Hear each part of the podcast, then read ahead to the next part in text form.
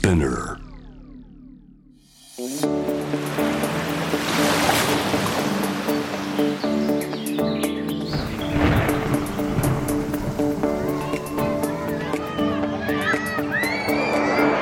SDGs Explain for Business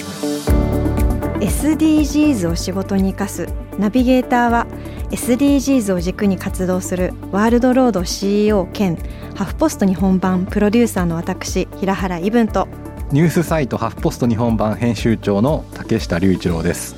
この SDGs を仕事に生かすは国連が掲げる持続可能な開発目標 SDGs を日々の仕事に生かすヒントをトークセッションから探していきます。今日はですね竹下さん、はい。良い会社とは？っていうところをちょっと話していきたいなって思うんですけども、そうですよね、ん。この SDGs についてこのポッドキャストで話してるのも、まあ、もちろん地球環境とか世界が良くなってほしいと思うんですけど、まあ、会社そのものがいい会社になってほしいなっていう思いも込めてやってるのではい、そういえばこのテーマ全然話しなかったなと思いますよね。そうですね。はい、ちなみに竹下さんが考えるいい会社の定義って何ですか？なんかいろいろ考えたんですけど、人を大事にする会社って思うんですけど、なんかこれ言うとちょっとすごいベタな感じするじゃないですか。なんか、はいい、やそんな当たり前のことをわざわざポッドキャストで言うなよって思うかもしれないんですけど結構この人を大事にするっていうことを掘り下げると日本って全然人を大事にしてないんじゃないかとか今グローバルで言われている人を大事にすると日本の企業でいう人の大事にするっていうのは全然違うんじゃないかっていうことを最近気づいたのではいそんな話をしたいなと思います。なるほどまさに組織って人の集まりであって生き物だからこそこの人を大事にするっていうポイントがすごく大事ですよね。はい、はい。SDGs を仕事に生かす今回はゲストをお迎えせずに私と竹下さんで良い会社とは SDGs と目標8番の働きがいも経済成長ここについての理解を深めていきたいと思います。はい、では話を進めていく前に SDGs 関連ニュースをお届けしましょう。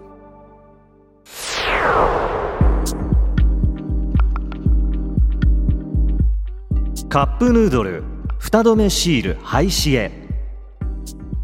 日清食品のカップヌードルは6月4日容器の底についている蓋止めシールを廃止し新しい形状の蓋を採用することを発表しました。前の日に公式ツイッターで「さようならすべての蓋止めシール」という一文のみを突如ツイートしネットで話題を呼んでいました。発表によると蓋のリニューアルの理由はプラスチックの削減を目指したもので廃止によりプラスチック原料の使用量を年間で33トン削減できると説明。今後はシールがなくても蓋ができるよう開け口を2つに増やしたダブルタブを採用し6月から順次切り替えていくということです。この発表を受けネットでは小さな変化だけどすごい。シールにお世話になってたからちょっと残念だけど SDGs を考えるならプラスチックの削減も大切。など反響を呼んでいます。男性の育休の取得を促進する法律が成立。男性の育児休業取得を促進するために提案された改正育児・介護休業法などが6月3日衆議院本会議で可決され成立しました。厚生労働省の調査では過去5年間に育休などを取得しようとした男性のうち26.2%が上司から嫌がらせを受けるなどのパタニティハラスメントパタハラの被害に遭っていたことが分かりました。これまでも企業で働く人であれば男性でもほとんどが育休を取得する権利があったものの取得率は伸び悩んでいました。新しい法律では取得の障壁となっていた職場の雰囲気を変えることで育休取得を促進していくことを目指しています。以上 SDGs ニュースでした。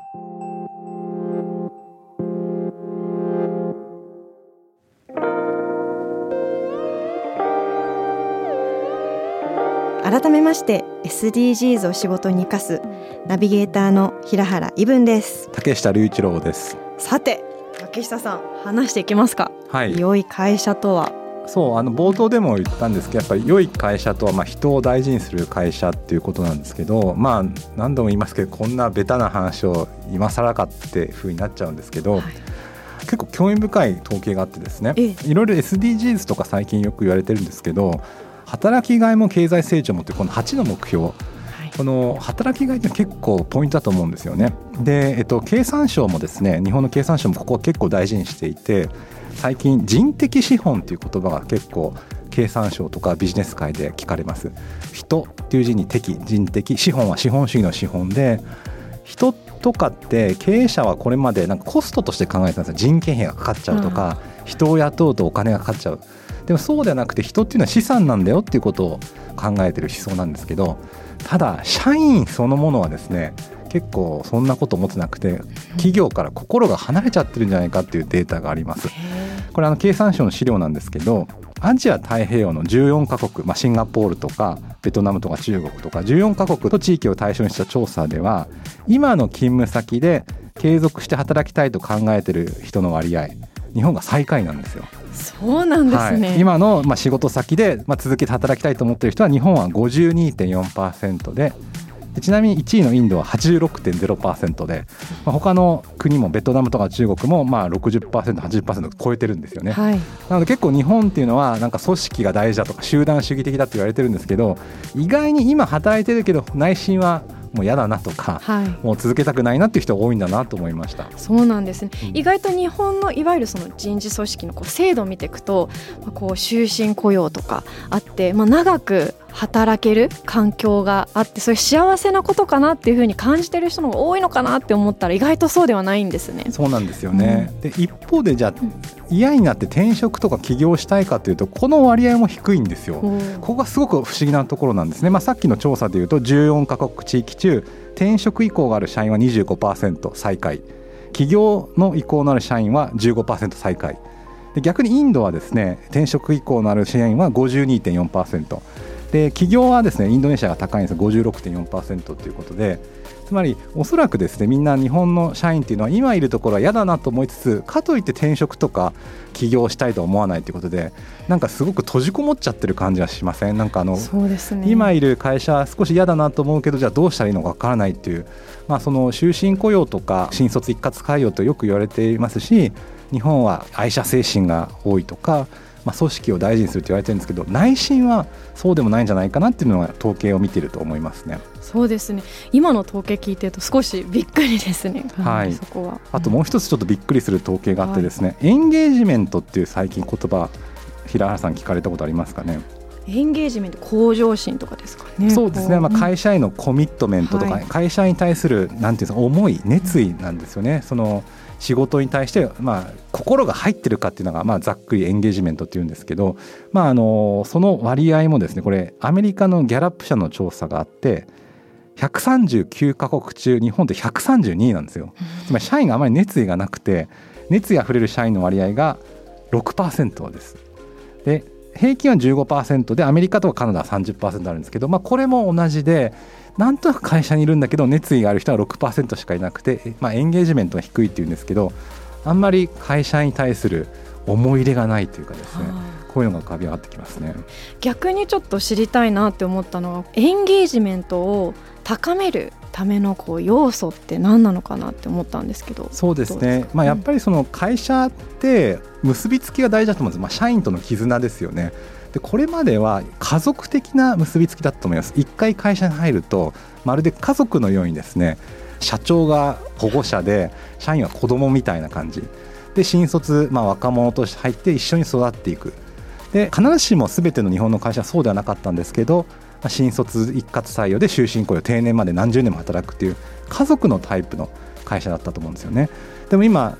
普通の家族でさえもいろんな形があるじゃないですか。私の友達も離婚しても一緒に住んでる人とかいるんですよね。それは子供がその方が面白いからとかその方が子供にとっていいからっていう理由なんですけど、まあ、いろんな家族の形あるいは渋谷にシフトっていうグループが知ってますかね、はい、数十人ぐらいで血縁関係がないのにまるで家族のように住んでいてまあ、2歳から60代の人がいるんですけど、アーティストとかライターさんとかいろんな方がいて子供の面倒を見合ったりとか家族旅行じゃないですか。みんな旅行し合ったりするじゃないですか、うんはい。家族でさえそういうふうにいろんな形があるのにどうしても日本の会社っていうのは古い家族のタイプというか一度入ったらもう裏切るなと、そこにずっといろみたいなそういう結びつきだと思うんですよね。ただそれをもう少しチーム型というか入るのも出るのも自由だよと、まあ、そういう家族からチームへっていうふうにその会社の形態を変えていかなきゃいけないんじゃないかなと思うんですよね。はいうんうんでそうなってくると、まあ、出るのも自由だし入ってくるのも自由で、まあ、風通しは良くなったりとかあるいはちょっと今の仕事が違うなと思ったら1回出てもう1回戻ってくるとかですねあるいはあのこれも一つポイントなんですけれど社外学習自己啓発っていうのもすごく大事なんですよ。この会社でどのぐらい自分が成長できるかと。まあ、ここもですねどうしても家族型の日本の会社だと長年勤めてる人が偉くてはい。まだまだ若い人は権限がないということでなんか自分は成長しないなとかその会社特有のスキルは身につくけど外に出てったら自分は通常しないんじゃないかみたいなことあるじゃないですか、はいまあ、そういったことも変えていくために社外学習っていうのもポイントかなと思います、ちょっと話が長くなっちゃいましたけど、まあ、家族型からチーム型にすると。しかもその会社の中でその人自身が成長できるっていう気がないとなんかだらだら10年20年30年私はここにいるんだろうかみたいな疑問が出て、まあ、さっきみたいなエンゲージメントが低いとかあんまり会社に対する愛社精神っていうのはもう古いですけれど、まあ、仕事に対する熱意がないっていうふうにそういうふうになっていってしまうんじゃないかなと思いました。なるほど。ちなみにちょっと好奇心なんですけども、ハーフポストというこうチームの中では皆さんどんなその形でチームをお互い交換し合っているのか大切にし合っているんですか？そうですね、まあ、ほとんど転職者なので選んでハーフポストに来ていると。でさらにハーフポストから出ていく卒業していく人もいるので今ここにいることは家族っていうよりチームの一員なんだっていうことがあります、まあ、その分風通しがいいなと思います。あとさっき申し上げたまあ社外学習っていうことを結構大事にしていてハーフポストだと本を買ったりとかイベント行くこともまあ会社の経費でできたりするんですよね。でそれは学び続ける社員がいた方が会社にとってもいいし外の風が入った方が中にいる社員がまあやる気が出るからってそういうふうに思ってます。でここもちょっともう一つ統計があるんですけどあの今日統計ばっかですね。統計ですね。はい。個人の社外学習自己啓発を行っていない人の割合。はい、社外学習自己啓発で、まあ、会社以外の勉強をしてない人の割合っていうのは日本は46.3%で他のアジア太平洋の地域はですね2位のニュージーランドがそれでも20%ちょっとなんですよね。日本がダントツでやってない人が多いんですベトナムとか2%インドネシアも10%以下中国も10%以下で、まあ、つまりみんな仕事以外の勉強ってしてるんですけど日本はやってないって答えた人がもう半数近くいるんですよね。これもちょっと一つ原因かなと。やっぱり組織にいてもそこで勉強はできないし学びがないしなんかなんとか部長の癖とかなんとか専務派社長派みたいなそういうこと、はい。知識は身につくけどその仕事以外とかあるいは会社以外で役に立つスキルっていうのが身につかないっていうのが一つ疑問としてあるのかなと思いますね。いわゆる考える機会がどんどん減ってしまってるっていうことが今もしかしたら日本の組織で起きてるんですか、ね、おっしゃる通りですね、まあ、これまではあえて言うと考えさせない組織がいい組織だと思うんですよね。やはりあの、まあ、メッシ暴行というかもう会社に全てを捧げてくださいと時にはまあ家族を犠牲にしたりとかあるいは男性中心の企業だったら妻とかを犠牲にして子供を犠牲にして働くっていうのが多かったと思うんですけれど今はそれよりもですねあのいろんな世界を知っているとか外の空気を知ってる人の方が会社で安心して働けると思うんですよね。そうでないと、まあ、これまでのように全てを会社に捧げる人生っていうのは不安だと思うんですみんな。このままでいいんだろうかでも外の世界を知ったりとか外の知識がある方がかえって安心して職場で働けてで安心して働けるってことは熱意もあるっていうことでちょっとここがなんか矛盾するようなんですけど、まあ、聞いてる方はそれはそうだなと思ってくれると思うんですけど、あんまり会社に全てを捧げてくださいっていうと逆に不安になって心が離れちゃうんですけど自由にしていいよって言った方が心を込めて仕事をしてくれると、まあ、この、まあ、パラドックスというかこのひねりが分かるか分かんないかでいい職場を作れるか作れないかっていうのに関わってくるんじゃないかなと思います。羊飼いのような羊何ですか？こう羊ってこう結構牧場の中で自由に はい。こう歩き回ってるじゃないですか、ただ従来型の日本の組織ってどっちかというとこれがフォーマットですよその中に入ってください PDCA 回してくださいっていうところがそれだともう限界が来ている。もっともっと自由にあのいろんなところに行ってもらってで帰ってきてもらうだったり、まあ、そういうチームがいいのかなっていうふうにマネジメントスタイルそうですね、うん。でもちょっと羊の例えがよくわからなかった。よくわかんないですね。あでも僕はい。羊年なので、あ羊は好きなんですけど、はい。あ三角形の例えでいいですか、はい。昔はですね三角形をちょっとこれ聞いてる方三角形を頭に浮かべてほしいんですけど、三角形思い浮かべました？思い浮かべました。昔はその頂点に社長がいてで情報が下にどんどん降りていったんですよ。三角形の頂点から。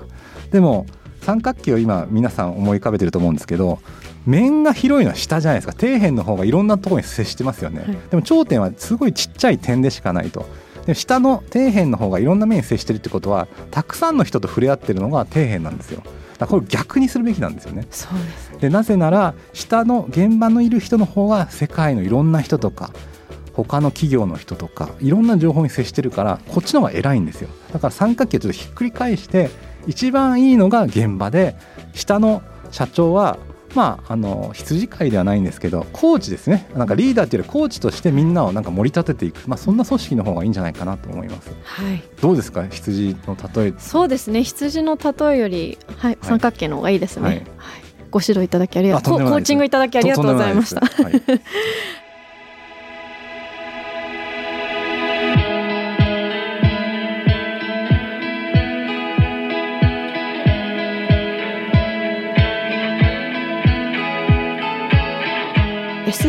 の8番目標8番で働きがいもこう経済成長もっていうふうにあるんですけども働きがいっていうところにちょっと着目したいなって思っていて、うん、竹下さんはどんな時に働きがいを感じますか？そうですね。あのここが結構その、まあ、段階の世代とそれ以下の世代、まあ、例えば40代以下の人あるいは、まあ、最近で言うと20代の人と大きく違うと思うんですけど仕事の喜びって、まあ、自己承認欲求だと思うんですね。すごく究極的に。やっぱり自分が社会の役に立っているとか誰かから感謝されるってこと大きいと思うんですけどちょっと上の世代段階の世代はやっぱり上司とか直接のお客さんから評価されたりとかありがとうね君はよくやったねというふうに評価されたりあるいは給料という形で評価されるのが働きがいだったと思うんですがそれ以下の世代40代以下の世代は結構 SDGs 的な働き方の方がグッとくる気がするんですよ。もちろん給料も大事だし上司から褒められるのも大事なんですけどそういう狭い世界の話じゃなくて社会に認められたとかあるいは自分がやってることが10年後20年後も役に立つんだって方がこれ綺麗事じゃなくてですね本当にそういうふうに変わってきてるんだなと思います。どうですか平原さん？そうですね。今まあ20代あの、なんですけどもまさにおっしゃる通りこう SDGs というかこうこの会社だったり自分の仕事が社会のにどう役立ってるのか誰のためになってるのかっていうのは本当すごく気になるポイントですね。だからこそまあ、就活をしていた数年前とかも企業が成長してるからとか福利厚生がどうだかっていうとこ以上に例えばじゃあ CSR どんなことをしてるのかでもそうですしあとどんな社会的な貢献をこの企業はこう導き出しているのかっていうところがすごく、まあ、当時の就活のポイントでそれがどんどんどんどん増えてきてるんじゃないかなって思うのでいわゆる見える価値お金だったり労働時間だったりそれ以上に見えない価値ですねこう自分がどう思うのか社会にどう貢献できているのかここにもっとこう働きがいを感じてる人が増えてきてるんじゃないかなって思います。うん、そうですよね。でこれ聞いてる方なんだ綺麗事言ってるじゃんって思うかもしれませんけどそうじゃないんですよ。で私理由は2つあると思って1つはですね会社のゴールが本当に多様化してると思います。まあ、昔はすごくシンプルに言うと売り上げをどんどん上げていくでも今って売り上げを上げることだけじゃなくて赤字でもいいからまず投資をしたいとかあるいは黒字であってもお金を貯めるんじゃなくて社員に還元するとかあるいはそもそもが売上を上げることよりもどっかの企業と合併することが目標だとかあるいは買収されることが目標とかいろいろあるじゃないですか。で上場してもわざと非上場にしたりとかそういう会社も出てきてますよね。なので会社のゴールとか成功が本当に広がってるんだなと思います。そうなってくるともちろんお金も大事なんですけどやっぱり働きがいとか社会貢献というのは大事なのかなと。それが一つ。で二つ目はですねこれだけ不安定な時代になるとある会社にいてもその会社が潰れちゃうかもしれないですよね。あるいはクビになるかもしれない。でも会社の利益を超えた仕事をやっていると必ず次の職場見つかるんですよね。食いっぱぐれないっていうか。やっぱり会社のためだけに働いてその会社がなくなってしまった瞬間に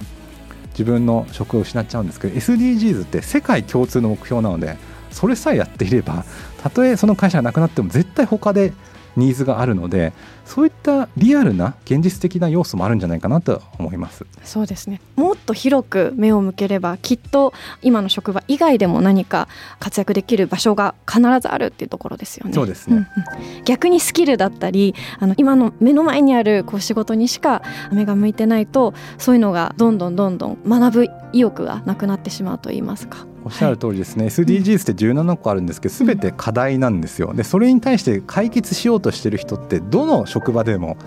今一番必要とされてる人なのでどうしてもスキルっていうとなんか簿記とかパソコンとかなんかそういうのをバック考えちゃうんですけどそれすらも古びれていくというかどんな優秀なプログラマーもだんだんだんだん古くなってしまうこともあるようにもうちょっと課題を解決するっていう方が、まあ、価値として高いんじゃないかなとは思いますよね。はいちょっと思い出したエピソードがあるんですけど、はい、新卒1年目の時にですね入社した時にマーケティングっていう部署だったんですね。でマーケターっていうとエクセルを学ばなきゃいけなくって授業を受けに行ったんですよ会社の研修で。でどうしてもどうしても合わなくってで、まあ、上司がそれを見て「平原さんもういいですよ」ともうこれは多分平原さんにあの合わないところだと思うのでマーケターもいろんなマーケティングの方法があるのスキルを身につけるんじゃなくってどうやったら他の業界の知識をこの企業にヘルスケアカンパニーに持ってこれるのか。ここもっと考えてほしい。ここの学びをも好きなだけやってくださいっていうふうに言われたのを今パッと思い出してその上司に感謝したいなって今思いました。いいですよね、うん、でも本当上司もなんか合わない仕事を見つけるっていうのがすごく大事だと思います、うんうん。はいやっぱり人間なので合わない仕事ってあるじゃないですか。でこれまではそれを無理やりやるのが努力だとか社会人だとされてたと思うんですよね。でもちろんそういうのも大事だし自分が苦手なことを克服するっていうのも大事なんですけどこれだけ多様化してすぐチームが作れる時代得意なことでチームを作った方がいいと思ってて、はい、みんながなんか合わないことを努力して克服してジェネラリストがたくさんできるよりは欠点ある者同士がパッと集まれる時代なんでもう Zoom とか Slack があれば、はい、あるいは Facebook のメッセンジャーがあれば誰とでもつながれるのでそっちの方がかえって効率的な気がするんですよね。うん、はい、うん。では今日は良い会社とは、はい、そしてまあ最後は働きがいとはについて話してきましたね、はい、はい、ぜひこれ聞いてるくださってる方もね自分の職場とか思い浮かべながら羊を思い浮かべながら聞いてほしいなと思います。ぜひ三角形でお願いします、はい、SDGs Explain for Business. SDGs を仕事に生かす。ここからは仕事で使える SDGs の数字に関するトピックをご紹介します。今日の数字は12.8%です。これも経産省の資料に書いてあるんですが CHRO、まあ、つまり人事部門に特化した、まあ、担当役員のようなそういった幹部を置いている企業の割合。日系企業は12.8%なんですね。比べるために外資系企業をご紹介すると外資系企業は37.7%もいます。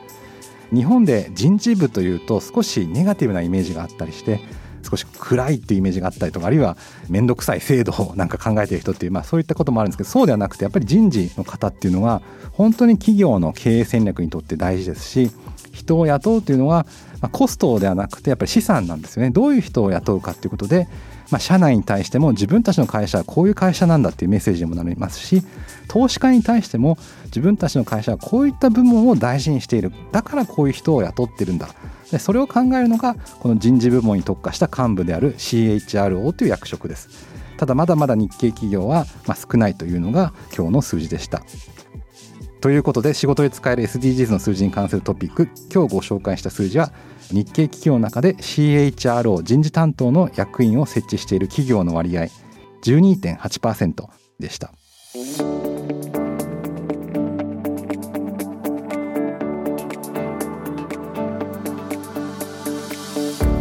お届けしてきました SDGs を仕事に生かす今回は SDGs 目標8番の働きがいも経済成長も特に良い会社とはというテーマでお話ししてまいりましたが竹下さんいかがでしたか？そうですね。良い会社の中で、まあ、人材人を大事にするっていうことをすごく深掘りできたんじゃないかなと思います、はい、今日話してて思い出したんですけどよく人材っていう言葉で財をなんか財産の財って書く人いるじゃないですか。でなんか嘘くさいなと思ってるんですよねで本当に人のことを考えてる企業ってどのぐらいあるんだろうっていうことを今日改めて考えました。やっぱり人のことを考えてるうちは社員が家族みたいですからっていうのはよく経営者言うんですけど、まあ、単に自分に従っている存在として考えているのかあるいは本当の個人としてリスペクトしていて部下とか新入社員から自分が学んでやろうと思っている経営者なのかここを結構見極めていかないといけないなと思いました。はい。チームとして見ているのかチームメンバーのこの強みを持った人一個人として見ているのかここがすごく見極めポイントかなっていうふうには思っております。はい、ぜひ皆さんの日常のビジネスにも SDGs を取り入れてみてください。今後も新しいエピソードを配信していくので Apple Podcast、Amazon Music、Spotify、Google Podcast でフォローをお願いいたします。これまで配信したエピソードもぜひぜひチェックしてみてください。このプログラムへの質問や感想取り上げてほしいテーマなどはぜひハッシュタグ SDGs を仕事に生かすでツイートをお願いします。生かすの漢字は活動の活です。そしてハフポスト日本版が SDGs ガイドブックを作成しました。ハフポストのサイトから無料でダウンロードできますのでぜひチェックしてみてください。ハフポストはですねこれまで400本以上の SDGs 関連記事を発信して今年はツイッターさんとやってるライブ番組ハフライブでも毎月 SDGs を取り上げています。でハフポストの取り組みだけではなくてですね専門家や SDGs を進めている企業のトップランナーの方のインタビューも載せていますのでぜひそのノウハウとかアイディアを詰め込んだこのガイドブックダウンロードしてみてください。これを聞いてる方もですねあ自分の部署ではどんな SDGs ができるんだろうとかあるいはあこうやったら自分の仕事に活かせるなと、まあ、明日からできる SDGs のヒントも満載です、まあ、SDGs を考えるだけじゃなくてする時代になってきていると思いますのでぜひ情報収集や課題解決に向けて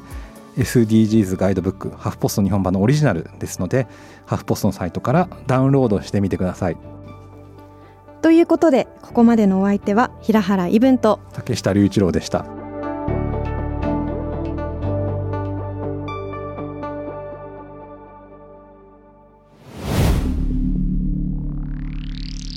Spinner